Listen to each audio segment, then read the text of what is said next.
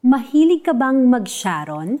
May time na nag-viral sa social media ang videos ng mga Sharons.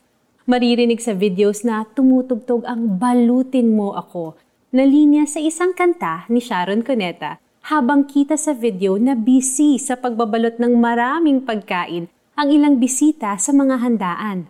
Balot dito, balot doon. May kanya-kanyang mga plastic na lalagyan pa.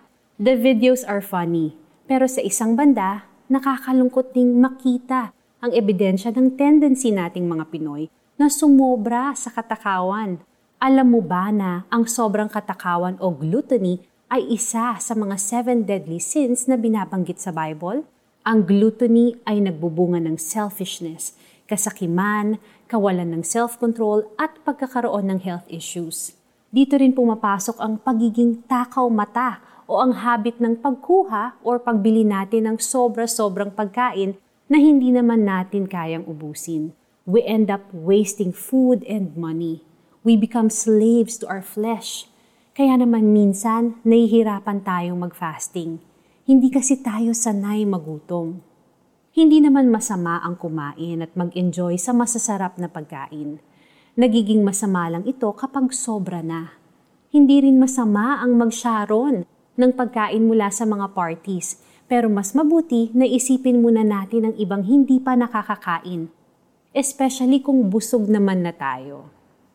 Alam mo bang nakayanan ni Jesus na hindi kumain sa loob ng 40 days? Hindi siya naging alipin ng katakawan. Pinilakas niya ang kanyang espiritu sa pamamagitan ng prayer, fasting at pagbigkas ng salita ng Diyos. Sana ay tularan din natin si Jesus na tayo ay maging matakaw sa salita ng Diyos at hindi sa pagkain at mga bagay dito sa mundo. Tandaan na ang tao ay hindi lamang sa tinapay na bubuhay, kundi sa bawat salitang nagmumula sa bibig ng Diyos. Manalangin tayo. Lord, patawarin niyo kami sa aming sobrang katakawan. Tulungan po niyo kami na huwag maging sakim at pigilan ang aming mga sarili sa pagkain ng sobra. We surrender our excessive food cravings to you. In Jesus' name, Amen. Para sa ating application, the next time na ikaw ay natitempt na mag-sharon, hintayin na alukin ka bago magbalot. Isipin muna kung may iba bang hindi pa nakakakain at kumuha lang ng kaya mong ubusin.